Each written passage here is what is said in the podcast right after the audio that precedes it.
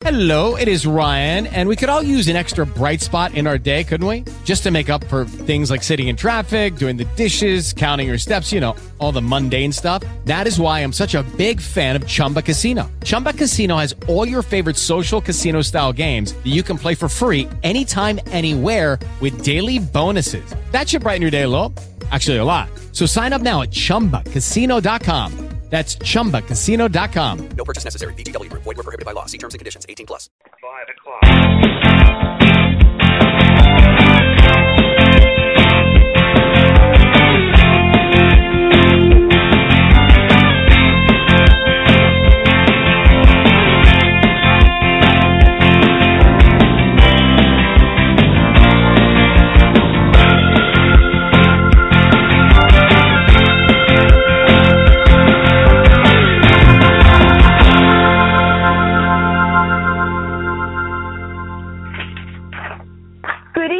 And welcome to Shattered Lives, a lively, educational, and issues driven radio show designed to tell another side of the story, to focus on and humanize crime victims, to enlighten and shine the spotlight on organizations and service providers, and to assist those who walk the path with us.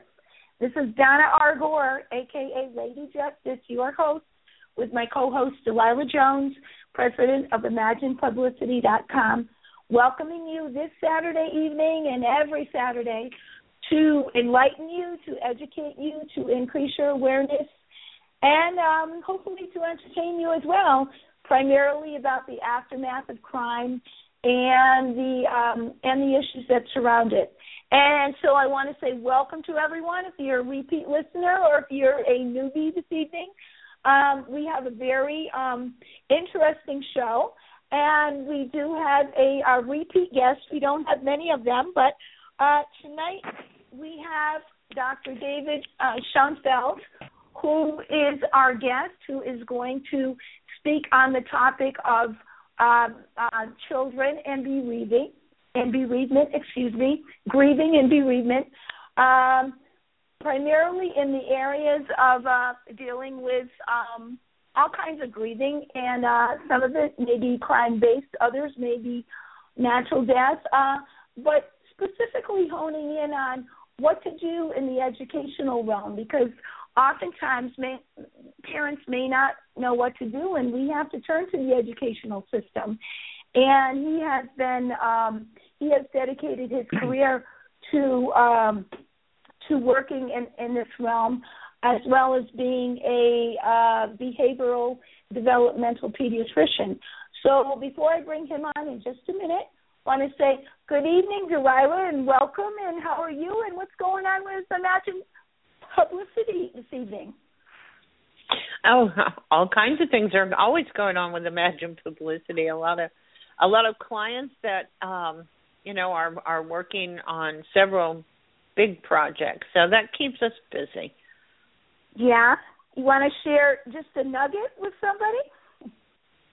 Or should we well, we're to looking. Go ahead. yeah, I think go to the website. This this isn't the time and place to go in depth Okay. on that kind of thing. So, All right. Give her, give people your website. well, imaginepublicity.com. Just check out um, all of our clients and what they're up to and what you can do with them in the future if you like. Great. Okay. Well, that's great. Um, we we have been looking forward to our, our guest this evening, right? Because we this is the second time we've had David on, and um, I think it's going to be very valuable jo- show. so, without for uh, with with without delaying it any further, um, David, thank you so much for being on Shattered Life the second time. It's a pleasure to have you. Uh, it's nice to be here again. Well, well, great. Um, let's see. We we have many areas that we could discuss this evening, but why don't you give us a, a thumbnail sketch on actually what your area of expertise is, and go into the you know the the two primary realms that you're dealing with, both the coalition and the National Center for School Crisis and Bereavement, if you would. Well, certainly. Well, my uh, training background is as a developmental behavioral pediatrician. Uh, it's a relatively new field, only been around or only been recognized as board certified for about a dozen years. Um, it's a subspecialty of pediatrics that deals with common developmental and behavioral concerns. And so when I was doing my training uh, over 25 years ago uh, in developmental behavioral pediatrics, I actually became interested in how children come to understand and adjust to serious illness and death, and have concentrated a lot of my work in that area. So, as you mentioned, I direct the National Center for School Crisis and Bereavement, which is uh, currently located in Philadelphia. Um, and we've provided support to schools and community groups after crisis events, as well as um, helped provide education and um, resources for learning about how to support grieving children. Um, and one of the projects, as as you alluded to, is the coalition to support grieving students. Mm-hmm. Is it is it the only standalone um, center center of it of its kind, or are there are there others like it, or? Well, there are bereavement centers around the country which provide support to children who are grieving, and um, you know, if you're looking for a, a bereavement support group for a child, um, there are a number of centers around the country. Many of them belong to the National Alliance of Grieving Children, and you can actually go on to a childandgrief.com and get a map of the country and find a bereavement center near you or a bereavement program such as bereavement camp. But our our center doesn't provide direct services to children who are grieving, but instead provides consultation and training and advocacy work to try and enhance children's um, supports uh, in their caring in caring communities, particularly schools, um, so that when they're dealing with crisis and loss, they're surrounded by adults that know how to support them. And that I'm not aware of another center that has quite that focus. There are a mm-hmm. number of centers that also provide um, trauma and crisis services um, and do you know research and, and training in, in trauma and crisis, but I'm not familiar with another uh, center that has a focus on schools that brings together those areas of both crisis and bereavement. Mm-hmm. Well, could you venture to say that you've had um, requests or to, to consult in virtually all 50 states with all of the the, the mass shootings and uh, uh, level of violence that we've had, say, maybe within the last 10, 10 15 years? Well, we've certainly responded to a large number of school crisis events um, and provided training throughout the country as well as abroad. We've been to a number of other countries. I don't know that we've gone to all 50 states yet. I know, for example, I haven't been to Alaska yet. Um, oh. but uh, I think we've had we've certainly had impact on people who are from all 50 states if they've attended national conferences or and the coalition that we help to put together and help to lead the coalition to support grieving students uh, has 10 professional organizations um, that represent a number of different school professions, and together they have just under 5 million uh, members. So I'm sure one wow. of them must come from Alaska, uh, but we, haven't made it around. Uh, I personally have never, you know, I haven't been to Alaska, and haven't been there's there, probably but... a couple other states we we haven't had as much of a direct impact on, uh, mm-hmm. but we we do our best to try and provide some national coverage. Right, and um, just just to mention briefly, we in the state of Connecticut became aware of you because of Governor Malloy's commission with the with the Sandy Hook uh, massacre, correct? Uh, yes. Well, I I uh, was invited to come to uh, Newtown shortly after the shooting uh, and was there that weekend. Uh, and provided some support in the initial week. And in part related to that, I was invited to be a member of the Sandy Hook Advisory Commission. We just mm-hmm. completed a report, the final report to the governor, just a couple weeks ago. Um, but we were meeting regularly since uh, shortly after the shooting had occurred until right. uh, quite recently. At least a couple of years. And um, there were quite a number of mental health recommendations. Um, there there as well uh, with regard to you know what to do in the future. And I, the fact remains, uh, we don't know whether with budget cuts we're going to be able to implement them. And I'm sure it it has been uh, very upsetting for parents. And I'm, I'm reading in in our in our uh, uh, newspapers here that there, you know, parents are upset, but uh, we have to make hard choices. So, and I'm sure that's part of it. But I'm wondering, um, with respect to uh, the coalition to support grieving students, uh, can you describe for us how how that came to be and you identified a particular need and uh, how did it how how did it evolve? Certainly. Well, a lot of the reason for setting up the National Center for School Crisis and Bereavement, which was uh, initially funded from the September 11th Children's Fund and the National Philanthropic Trust in 2005, um, it it was uh, it was initiated because I really felt, uh, and the others that uh, worked with me, that we needed to try and advocate more to get school professionals better prepared and more comfortable in supporting children who had experienced loss or who were dealing with crisis. Um, this came about in part because I had been doing work in this area for quite some time, um, and after September 11th, um, 2001, I was asked by the New York City school system to coordinate the training for their school crisis teams throughout the system. And New York City schools is a very large school system. They had at the time, you know, it was about 1.1 million students in about 1,200 schools that were at wow. that time divided into over 40 school districts. And so we developed a strategy for training the school, you know, the school system, um, and that meant we set up a citywide school crisis team as well as train teams in each of the over 40 school districts, and then train teams in over a thousand schools. And we did this training through um, live in-person full-day training workshops. Um, so was I know train the trainer model? Uh, it wasn't as much a train the trainer model as uh, we trained district level teams and then we also mm-hmm. trained school based teams.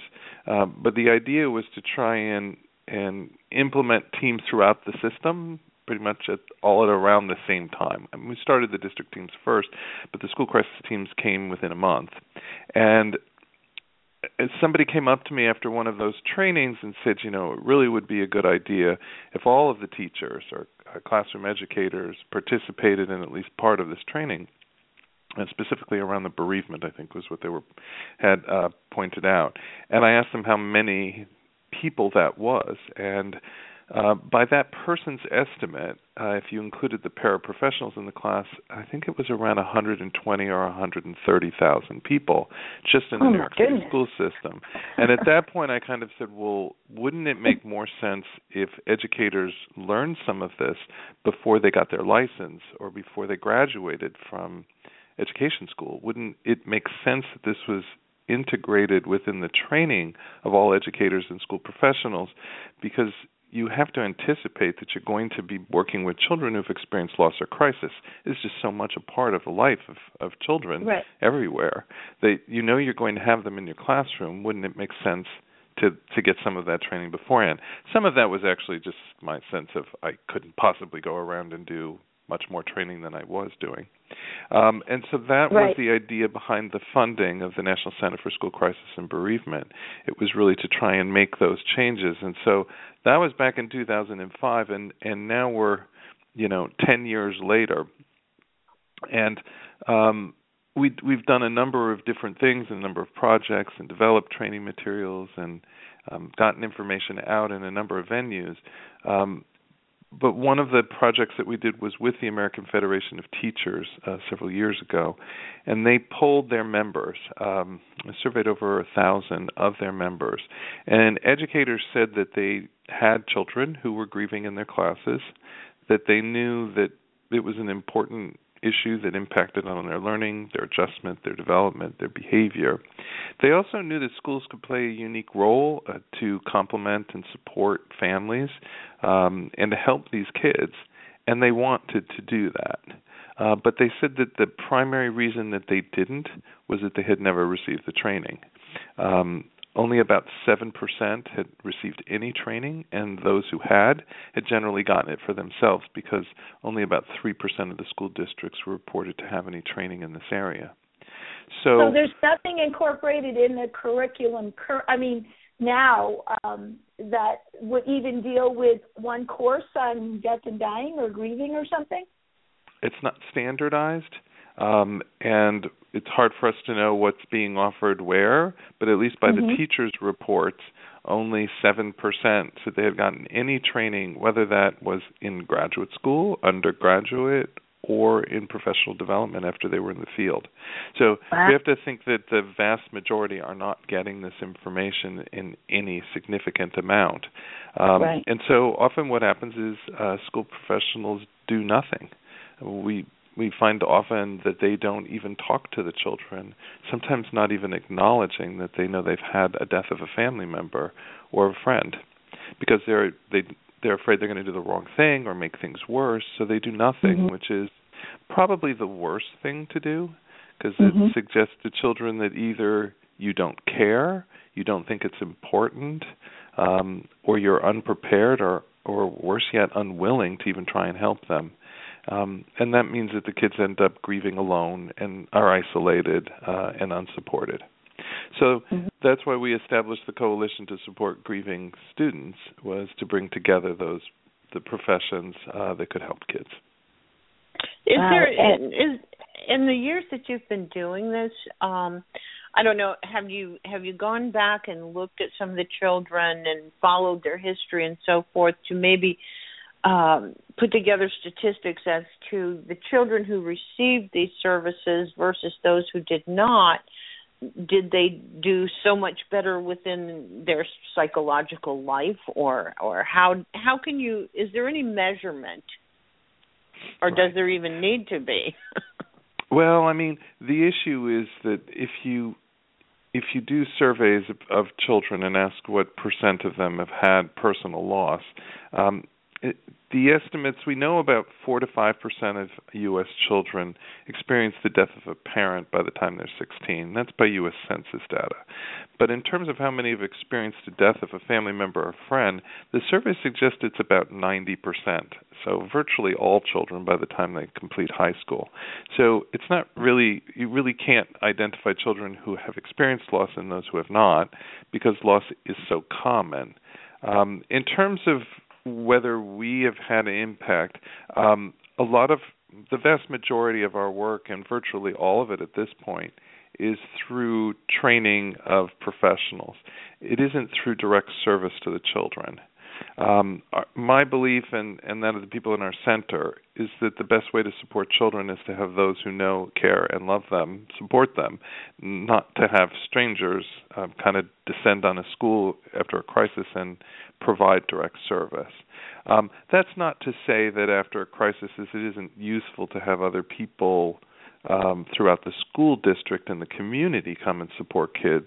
I'm more referring if there's an if there was a crisis in Alaska and I did respond, um, for me to go to Alaska and walk into a school and come up to a you know a 10 year old or 12 year old or even a 15 year old and to start to talk to them and try and support them and then to leave a day or two later and not to return doesn't really help them as much as if I spend that time with professionals um, and and paraprofessionals and others that are part of that community and help empower them to feel more comfortable supporting these children because they're with them in the long run mm-hmm. um, and often have already established the relationship uh, but certainly are there to maintain the relationship. So and are they when, receptive david? Are they are they welcoming or it's like oh my god i have to do common core and i have to do this and i have to and now it's another thing but i wouldn't think because this is so important that probably it is very well received am am i correct it's variable as you would imagine um okay. i'm finding that increasingly uh, educators and other school professionals uh, recognize the importance of this and are looking for more training and um, improved skills in this area. And that was mm-hmm. one of the one of the things that we did with the American Federation of Teachers. I mean, at the national level, they recognized years ago that this was important, uh, but they thought it was important that the request for the training came from their membership, as opposed to being told by the leadership that this was what you know we Mhm. thought educators should get. So Right. um, our first project with the American Federation of Teachers actually had us working with a number of selected AFT chapters across the country, and um, within a fairly short period of time, um, feedback came back to the national office that this was really important, and they allowed the members uh, to tell other members that this was something that was really useful. And then once the membership was requesting this, then that's when we moved to the Coalition to Support Grieving Students project. Oh, I see. Um, well, yeah, that that certainly sounds like maybe you don't go in like gangbusters, but you kind of you know build your credibility there, um, and then they pass the word. It, it, it certainly sounds like the way to go. Um, I'm I'm wondering if maybe you can talk briefly about the um, some of the concepts of death with regard to children that you did in the 12 minute video that I watched and, and maybe maybe some of the content of the modules and, and and get into the content and what people might anticipate if they want to go in and and see some of the materials. Certainly. Well, let me let me start by explaining just a Go little ahead. bit more about the coalition and the website, sure, and then I'll talk some about the content. Um, Okay. The coalition is actually formed of ten organizations. It includes the two major teacher unions, which is the American Federation of Teachers uh, (AFT), but it's also the National Education Association, the NEA.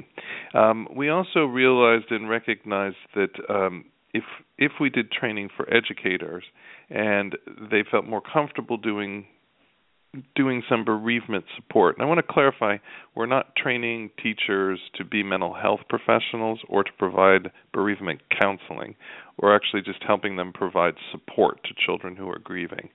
So it's a, a much more practically oriented, basic skills approach um, to because the teachers already understand child development and they're empathic to begin with otherwise they wouldn't be in their field so we just want to make them feel a little more comfortable to continue to be empathic and supportive even when a child is grieving so we have for them to be able to do that they really need to have the support and the encouragement of their school administrators. So um, there were four. There are four different school administration organizations that are part of the coalition. It includes the National Association of both elementary school and secondary school principals, the American Federation of School Administrators, and the School Superintendents Association. So so that's six of the organizations, and the other four the National Association for School Nurses, the School Social Work Association of America, the American School Counselors Association, and the National Association of School Nurses. So what we tried to do is to put together the some of the major organizations that include educators, paraprofessionals, school school administrators, school mental health providers, and other support personnel. So Social workers and guidance counselors included as well.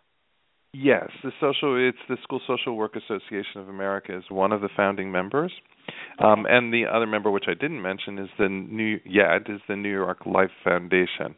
They're one of the founding partners, um, and they also provide provided the support for the project.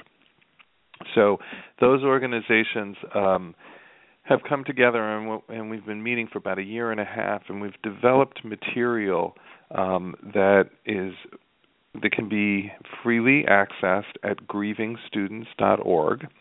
And at that website are a number of probably about uh, 20 or so um, individual video modules that are also accompanied by print summaries.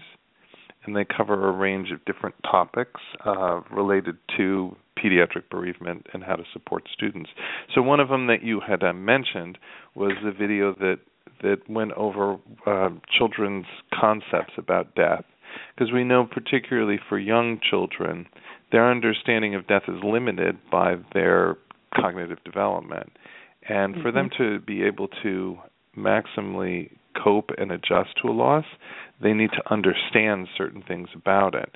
So the research really suggests that there are four major concepts, and and those concepts are that The first one is that death is irreversible. So when someone dies, they don't come back to life again. In television shows and in books, sometimes the characters do come back to life, but in in reality, they don't. And children need to understand that death is irreversible. Otherwise, they may just wait for the person to come back or be upset that they haven't returned or contacted them, such as for special occasions. But you really have no reason to begin um, to to begin the process of adjusting to a death um, and grieving um, until you realize that it is irreversible. So that's one of the mm. earliest mm-hmm. concepts. Mm-hmm. Um, and actually, while it's very difficult to accept that someone who has died is not coming back, it's actually not that complicated cognitively to understand that. Um, if you think about it, very young children, one of the phrases that they struggle to, you know, that they all learn um, is, is often you'll find it in baby books. Uh, it's usually there's a picture of a baby turning over an empty bowl, and you know it says underneath "all gone," mm-hmm. and so that's Object something that a lot of kids learn, and um, you know we'll we'll say "all gone," and they know that means it's gone, it's not coming back. Um, and so I remember uh, explaining a close family member's death to my child when she was about 20 months old, and she didn't really understand the word death yet. Um, I hadn't mm-hmm. taught it to her, and finally, I, you know, I tried different ways, and then I finally said the person is all gone, and she she looked at me and she said all gone, and then she went over to the bag where a baby book was. She took it out, she turned it to the page where the child, you know, turns over the bowl and says all gone, and she just said the person's name and said all gone, and I said yes, all gone. And at wow. that point, she never asked to see her again. She really? understood that meant she was all gone. So. I just mm-hmm. use that as an example because people will say, you know, young children can never understand that death is irreversible. Actually, they can at pretty young ages understand it. They may not wish to or be ready to accept it, but that happens with adults too. So mm-hmm. the second concept that they need to le- uh, understand is that all life functions end completely at the time of death. So when someone dies, everything that makes them alive ends completely. So young children appreciate the fact that when someone's dead, uh, they're not they're not fully alive, but they may not really understand what life functions are um, and know that they end completely. So they may say that people who are dead can't move as much. Uh, and when you ask them why, they might say, well, the coffin is small, uh, or there's not enough room in the coffin to move, or they may view them as if they're asleep, and uh, but not that all of their life functions end. So if you if you think about it, you know, initially children think everything that's alive, everything that exists is alive. We call that animism. Um, so if you kick the door, you know, it, the door might hurt. Um, and then, you know, their stuffed animal can be hungry. And then they start to realize that only things that have certain characteristics, for example, that move, um, are alive. But then you know the car is alive, but a plant isn't, uh, or may not be viewed as being alive. And so they might say, well, it's self locomotion, but then of course a robot might be seen as alive, and again, a tree might not be seen as alive. So they very confusing for even an adult versus a child. yeah, so it really, if you think about it, it, it takes some understanding um, to be able to sort out, you know, what what is, what makes something alive and then mm-hmm. what is and then and then you can know okay well all of those things stop. So if you have a child who's say 4 years old and you ask them to draw a picture to put in the casket with a loved one who's died that may imply to a child that the person in the casket can see it. I mean otherwise why would you draw a picture for someone you care about and give it to them after they've dead if they can't actually see it you know, right. we may understand that as being abstract, um, but from a child, they're very concrete. So, if it means that the individual who's died is aware that there's a picture and can see it, that means they are also aware that they're in a box and that they're underground and that they're trapped. And so and you'll find true. that children may actually uh, be very concerned about physical suffering of deceased. And if you think about the horror stories for children at that age, or that are often written um, for children in general, but are viewed by even young children. There's a lot of, you know, vampires, zombies, living dead, hands coming out of the grave, people buried alive. It's a common, just a common theme. So we really need children to understand that all life functions cease completely at the time of death so that they don't worry about the physical suffering of deceased. And then mm-hmm. the third concept is that everything that's alive eventually dies. We just call it it's you know, it's inevitable. And you don't it's a hard concept to kind of um teach a child right after they've experienced a death. Hello?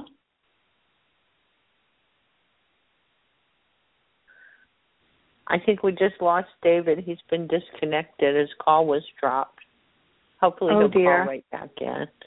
Okay. But I think this is this is a terribly important discussion that um that should benefit a lot of the listeners. I'm sure there's a lot of parents out there who um, yeah. and teachers and educators that um, will definitely benefit from this conversation.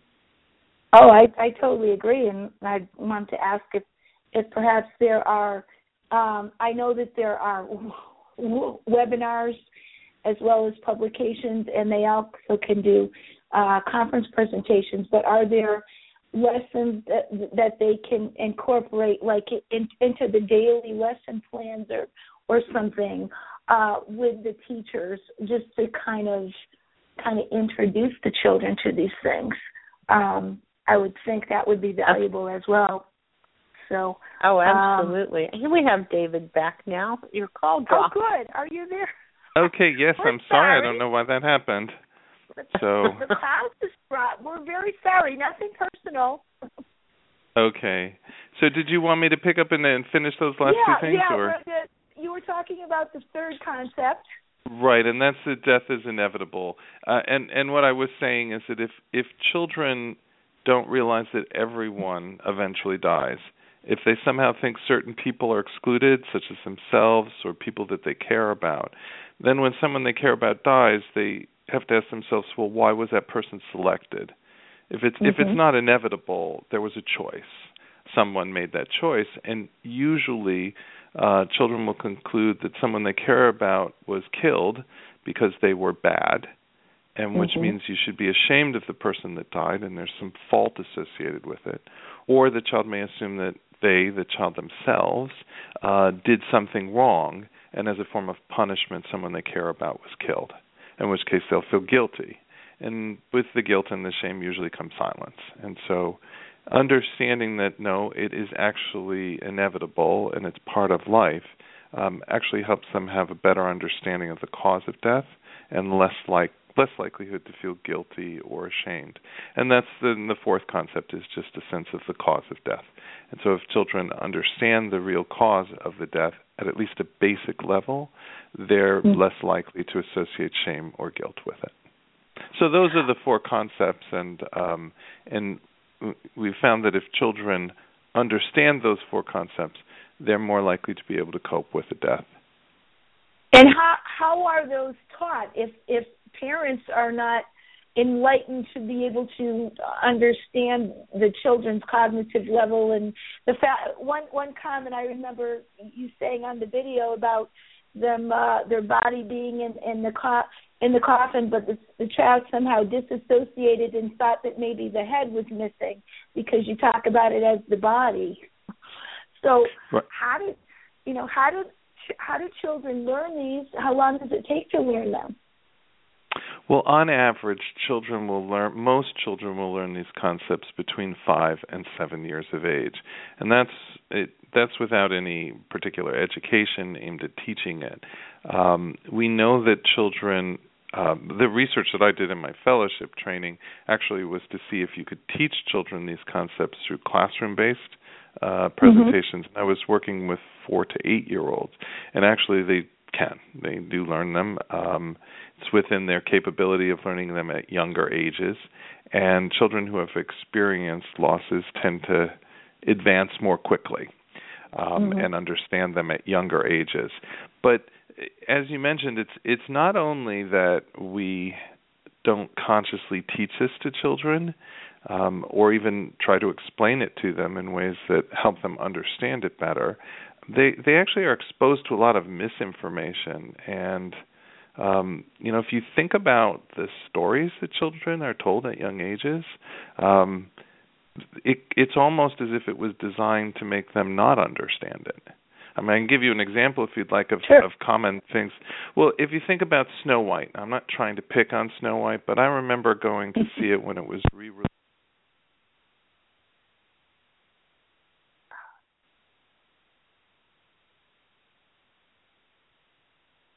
He's dropped again. This is unusual. Oh my goodness. I'm so embarrassed. I'm, well, it happens, and I don't. I don't believe it's on our end. I think it may be on his end. Blog Talk Can you hear me? I can hear you. I hope Okay. So you and I are Yep. both here, but Yeah, he but again his his call is dropped. So hopefully he'll call in again. I know. My goodness. Um yeah. So the there are you know, there are up to twenty modules that I believe take about three to four hours. Uh, but the beauty of it is that if you are to go in and listen, even if you are a parent or an educator or an advocate of some type, um, they're, they're 10 minutes long and they're very interactive. And um, so I'm, I'm thinking that um, even though if you are a parent listening, you can refer your school system, and that's what I wanted to ask to say, hey, I'd like you to take a look at this. I think it would be very valuable to Right. feature this in our school, and what can we do?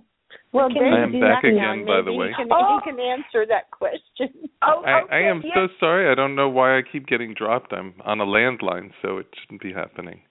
But I, um, I know. Well, our apologies again. We'll we'll just cross our fingers. It's the last time. Yes. um, So I was Yeah. I was starting Go to ahead. talk about Snow White Go as ahead. an example. I Yeah, was uh with my I was with my daughter. I think she was probably 4 at the time and Snow White had been re-released. This was quite some time ago. And she was sitting in my lap and I'm watching the movie and if you think about the theme, it's about a girl whose mother has died. She is then placed into a blended family. Um there are a lot of children in blended families. It's unfortunate that in this case the mother wants to kill her because she's too beautiful, um, and she somehow feels threatened by that. So Uh-huh. um, that's not a good way to present a model blended family to children. And so the girl's coping mechanism, she's not able to turn to another adult or somebody that she can trust for support and assistance. She has to actually flee for her life because someone is trying to come and kill her and cut out her heart, which is obviously already pretty troubling. And so what happens then is uh, she escapes into the woods. She's then pursued with someone trying to murder her at the request of her mother, uh, stepmother at this point. And the stepmother then um, comes up with a plan that she will turn herself into an ugly old hag, is the way she describes it, which really is not a very good way to represent the elderly. Um, and again, it's this theme that those who are beautiful are to be trusted and those who are ugly are not. Ugly. Right. And so what she's going to do then is find her daughter and she's going to give her an apple. I don't know why it couldn't have been junk food of some sort. Um why we have to make them fear fruits and vegetables. So she's going to give her an apple and it has been um it, magic has been used. Magic's very kind of frightening can be very frightening to children because they don't understand it, can't predict it. And then when she bites the apple, you know, then what's going to happen to her? And I kind of remembered that she was going to die, but no. Um, this, you know, her stepmother says um, she will fall into an everlasting sleep, and the dwarfs, thinking that she is dead, will bury her alive. Now, at that point, I was just that goes right into really the the what we call the finality of death, knowing that all life functions cease at the time of death, and the concept of being buried alive is very frightening, particularly when you don't quite know the difference between being asleep and being dead. And my daughter slept well through the night, and I didn't want that to stop. So in the middle of the movie, kind of whispered to her, "Dear, you know, dear, you do know that we do not bury people when they're sleeping. We know the difference." And she kind of said to me in this, you know, very soft whisper that everyone could hear in the theater, "Dad, it is just a movie. It's pretend. Of course I know there's a difference between asleep and dead. Just listen, you know, just watch the movie." So then what happens is um she does bite the apple. Um she falls into this everlasting sleep, but the dwarf thinking she is so beautiful even in death decide to bury her in a glass coffin above ground so they can sit and watch her dead body, which is a pretty disturbing idea to begin with. but then I think even more disturbing is that this prince by, you know, rides by on, on his horse, decides she is so beautiful even in death that he opens the coffin and kisses a strange dead body. Now that in itself should be disturbing for anyone, but then she awakens and decides that he is so handsome, not is not disturbed by the fact that he kissed a strange dead body and decides that he is so handsome and powerful because he's rich that she will marry him and rides off to the castle, which would be the last thing I would want my daughter to do if a if with a stranger who would do Uh-huh. something like that. So if you think about it, that's the stories that these kids So are exposed bizarre. to. So it's it's kind of article about this? I mean, really. and and if you think about all, a lot of the other stories, deaths are very common themes in in uh, fairy tales and in Mhm. in stories written for children. And the thing is that it's it's almost surprising that they ever get it right, given Right. what they're being exposed to.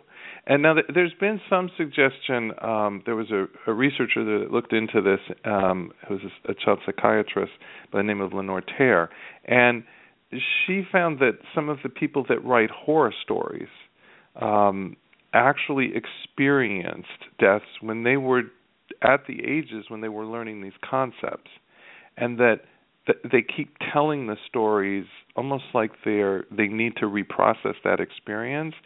And Mhm. one of the reason they're so effective and they become successful is because a lot of these horror stories tie into these concepts. And so, you know, there's a lot of people who will write stories about, uh, you know, vampires, zombies, living dead, uh, and it's it, they're scary because they're and if you watch those stories, they often involve children, children being attacked, um, people being attacked in their sleep, confusing death with sleep or it being somehow blurred. So a lot of the a lot of this does seem to have to do with children's emerging concepts about death and um, fears associated with that. we, know then we have to debrief children when they when they watch fairy tales. Then I mean that's kind of um I guess I it, it didn't occur to me, and I somehow got over that period because I know I saw that movie.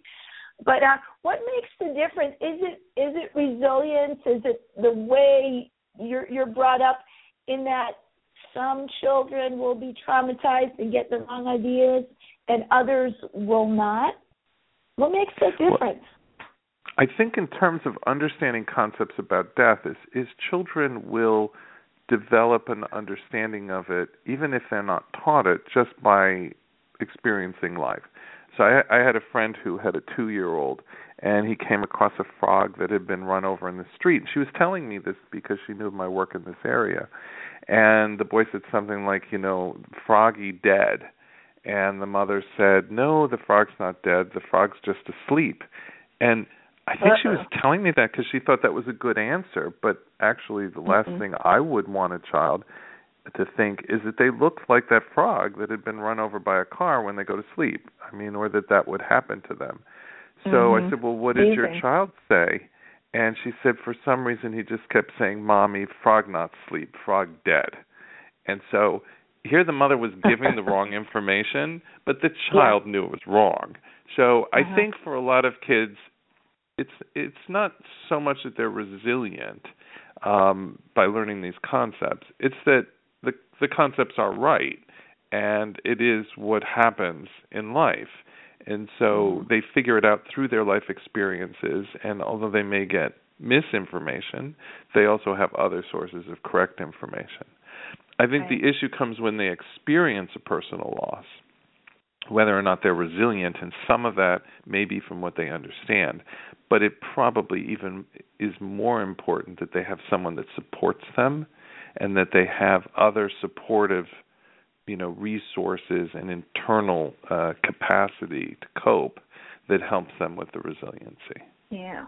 Are there um, opportunities with your program to, eh, when you train the educators, to do lessons that they incorporate like every day so that they could pass on some this? Like, I always loved having circle, you know, and when you do, I mean, is that kind of how it's geared so that they could not only be supportive when there is a personal loss, but also educate educate the children informally to some of these concepts that may be confusing? Sure. Well, um, when I did my research project, I actually wrote a curriculum and taught it. Um, believe it or not, the children enjoyed it. They wanted to talk about it. Now, these were four to eight year olds. It was pre kindergarten to second grade, and Uh-huh. um, the kids, you know, really appreciated the opportunity to talk about something that was important to them. Um, having said that, though, uh, we don't we don't really um, we're not really encouraging teachers to teach a curriculum about death, uh, Mhm. particularly to the to the young children who would be learning these concepts, but rather to take advantage of naturally occurring uh, experiences and comments. So, you know, I remember when my daughter was um I think I think she was in kindergarten or could have been in preschool and um my wife said, you know, why don't you ask your daughter what she's bringing to show and tell? And so I said, "Well, what are you bringing to show and tell?" And she's it was a a stuffed animal. And so I'm like, "Okay, she's bringing a stuffed dog to show and tell." And so my wife said, "Well, why don't you ask her what she's going to say?" And I said, "Well, what are you going to tell the class?" And she said, "I'm going to tell the class that this was a stuffed animal that was made by my dead grandmother."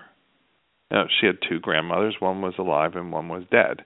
And Mhm. so my wife looked at me and said, "Well, what should she, you know, what are we going to do?" And I go, "What do you mean what are we going to do?" And she said, "Well, if she goes to class and says she got this stuffed animal from her grandmother who's dead, you know, what's going to happen?" And I said, "Well, two things could happen. One is the teacher could use that as an opportunity to talk about how she might miss her grandmother who's dead or what it means when someone dies. Or the other is that the teacher's going to ignore it and just start talking about the stuffed animal, which is obviously the less educational and probably less relevant point. Or they think And- that people who are dead can make animals. Right. Well, it was it was given to her before. It was made by my yeah, but uh, by her grandmother beforehand. Well, yes, I think saying. I think they did get that because I think they were four or five. But I'm being um, devil's advocate here. yeah, what actually happened was what I expected, which was the teacher Mm-hmm. just talked about the stuffed animal and kind of ignored the learning opportunity there. Oh. Well, and that's I think which teach- they didn't say anything about her grandmother. Uh-huh. And that's why my daughter brought it. I mean, she Right. didn't bring it because she I mean, stuffed animal was made by her grandmother, but otherwise it that was the only special thing about it was who Right. made it. It wasn't the the stuffed animal itself. Well, don't you think this teacher must have thought again, as you were saying, oh, this is uncharted territory. This is sensitive. Sensitive. We have to be uh, uh, politically correct and not broach this topic with them because, you know, God forbid we haven't been trained, and so I'm just not going to say anything. Well, a lot of times teachers tell me, you know, they're afraid that they're going to upset the children because Right. if they ask, you know, if somebody says my mother died and you say, "Oh, how are you doing?" and the kid starts crying, you think you've upset them. I keep explaining that you're, you're not upsetting the child. The child's upset because of the death. If you ask them Mhm. how they feel and they start crying, all they've done is show you how they were already feeling. You didn't Right, cause those emotional feelings. release, right? That and so then they say, "Well, I'm afraid I'm going to say the wrong thing. So then I go over, well, what are the wrong things? And you know, to be quite honest, I I give advice to people about what are things you would want to avoid saying, and what are Mhm. things that probably are more appropriate to say. The bottom line is, um, it's it's like the fairy tales and in children's stories. They get a lot of misinformation, and there's a lot of things we say as adults that aren't ideal, and may even be Right. wrong from time to time. Well- but what's most important is we care and we're there for them, and we Right. show that concern. Um, and well, you want to give us a couple of examples that that you might give just so Sure. that people know? And Mhm. so, a couple of things that are commonly said and probably should be avoided, and this is in the context of when it's a it's a professional, like a teacher, who's supporting a child. It's very different if you're talking about something you might say to a friend, a colleague, um, you know, Mhm. where. But this is I'm, I'm really referring to when there's somebody who's had the child is the focus and the adult is there because it's their job you know so th- in in that situation you know as my kids taught me it's all about the kid you know it's not it's not a mutual relationship where you're supposed to gain as much you're supposed to be helping the kid so in that situation i would avoid things like um trying to cheer the child up this is off this is probably the most common approach is that peop- anything that begins with at least should probably be reconsidered. You know, at least he's not in pain anymore. At least you still have your mother. At least you were able to spend the holidays together. To say that pretty much is it belittles the loss, it minimizes the loss, and it's really just that the the child is grieving and the adult doesn't want to see it because it makes them uncomfortable. So they Yeah, try you're- and cheer up the child so they stop crying or looking upset. Mhm. So that's that's a common one, and these apply to adults too. It's not just it's not just kids. Um, another one would be to tell them you know how they feel. You know, you must be angry. You shouldn't be telling people how they should feel. Um, you should be asking them how they feel. Um, you you also you know this is one where it may be more appropriate when you're talking with a peer or a family member, but I think a lot of times we try and make comparisons and whenever we do that, when we compare and share our own personal experiences, um, one of two things happens. Either what we say pales by comparison and it's insulting. So I had a nurse tell a family um, when their child had died of uh, sudden infant death syndrome, I know what you're going through. My dog died this weekend. So that's just the family was just insulted that their Mhm. death of their child would be compared to the nurse's death of a dog. But the opposite can also occur where a child says my dog died and you said, "Oh, I know, you know, I I can understand that, you know, my mother just died this weekend." Then the child has to turn around and support the teacher. Um or whatever adult said that because then it doesn't seem right to to talk about your loss when the other person's loss is worse. So well, would you say I wouldn't make the be at least comparison. Comparable. The loss needs needs to be somewhat equitable. If it's oh my dog died, oh well my cat died, my grandma died, oh well my my my mother died. But Something even when like you that. do that, even Yeah. if it's comparable, then Yeah. what happens is that means that the support should go both ways, and you're burdening the person who's acutely grieving to have to support you. So I that's why what you're saying. you might do that if it's your brother that you're talking to or a Yeah, friend. but not a teacher or teacher child. But a teacher taking care of a child, Right. it's all about them. The Yeah. the person getting the support's the kid. And that's why Mhm. I said my kids taught me sometimes it's just all about them. And if they're really upset about something and I try and tell them what happened to work at you know, at work for me, it's kind of like I don't really care what happened at work. I'm telling you what happened to me. I need help. So when somebody's acutely grieving, Mhm. um, it's really best to just focus on them uh, and what they need. right. um, well, so-. Yep. That's good. We have about six minutes or so left. Can can you give us an overview of some of the content of the modules? Certainly. Um, and I should say these modules are such that you can go online. Um, and you can just watch one or two. You don't have to go through all of them. Um, it's not a Okay. set curriculum. So we Not have uh. So they're in six different areas, and one is on conversation and support. So it's on how to talk to children. There's one on what not to say.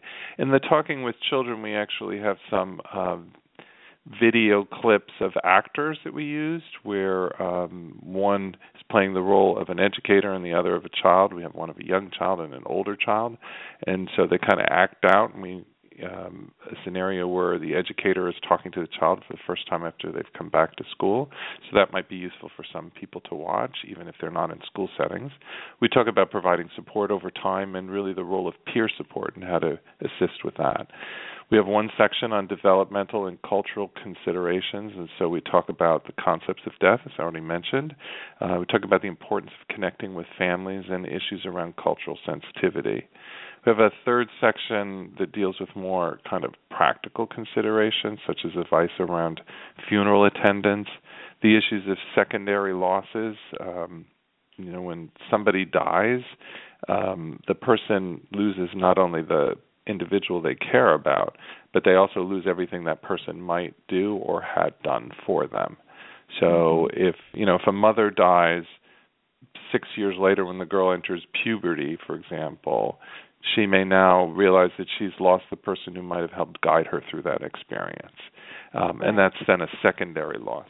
We also talk about cumulative losses, about particularly communities where there are multiple losses, trying to to dispel the myth that you know kids who have experienced a lot of loss just get used to it. They don't actually just get used to it. They actually just realize that the adults around them aren't going to provide them the support, so they stop asking for it. But they actually just are multiply traumatized by those events. We talk about coordinating services and supporting transitions for kids that are moving from one school to another, such as at graduation. Um, and then we talk some about social media and its role in supporting children uh, who are grieving. And then we talk about um, grief reactions and grief triggers, guilt and shame, other reactions, and what kind of anniversary reactions and other triggers. We have a section on professional preparation and self-care, and then we have another. The last section is on crisis and other circum special circumstances. Talk about death uh, occurring in a school of a student or staff member and school crisis response, suicide, commemoration and memorialization. And then we have a module on potentially life-limiting conditions when children attend school when they are uh, have serious illnesses that might be terminal or fatal. Wow. So, So those it, are the- really does cover the whole gamut then. Yeah. Right. Sounds And then we good. have a a range of other additional resources that are there, booklets that can be downloaded, guidance documents. That's in an additional resources section, and we continue to add to this that section as well. Well, that's great.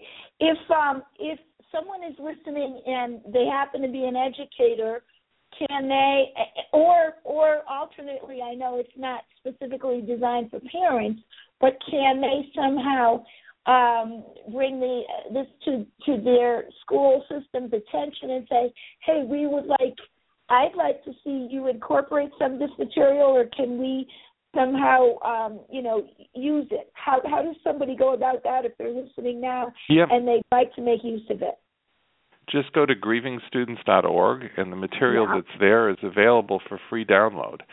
So um, each of the video modules also has uh, print summaries, and those summaries can be photocopied and distributed. And there's uh, there is a number of other materials in the additional resources section which also can be photocopied, and a number of them which can be ordered at no charge uh, from achildingrief.com.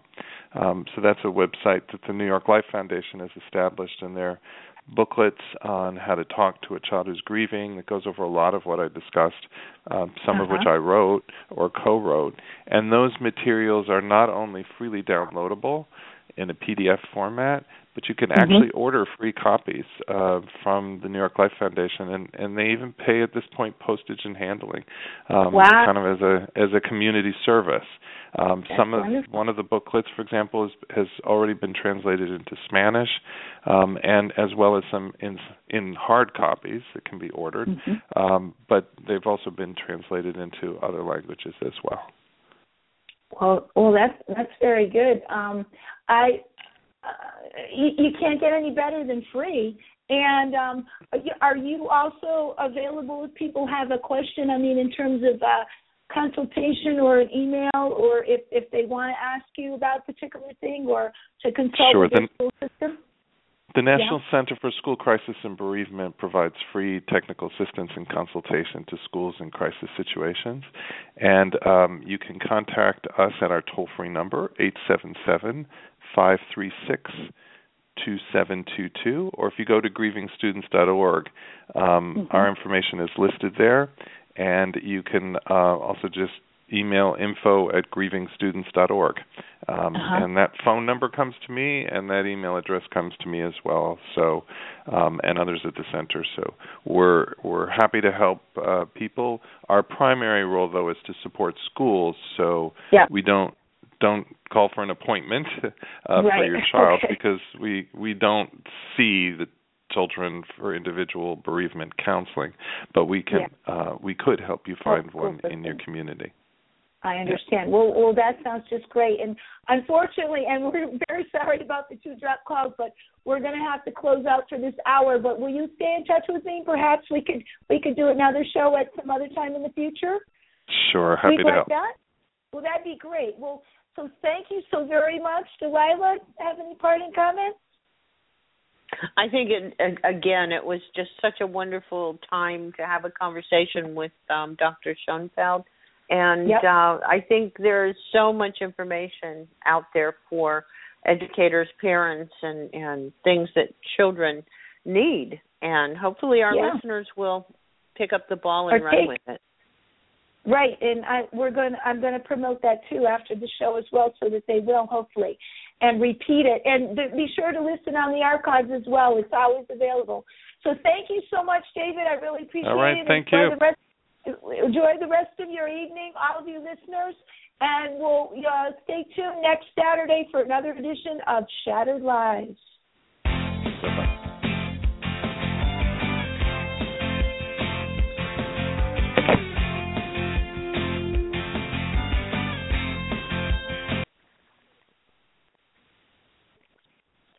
With the Lucky Land slots, you can get lucky just about anywhere. This is your captain speaking. Uh, we've got clear runway and the weather's fine, but we're just going to circle up here a while and uh, get lucky. No, no, nothing like that. It's just these cash prizes add up quick. So I suggest you sit back, keep your tray table upright, and start getting lucky. Play for free at LuckyLandSlots.com. Are you feeling lucky? No purchase necessary. Void where prohibited by law. 18 plus terms and conditions apply. See website for details.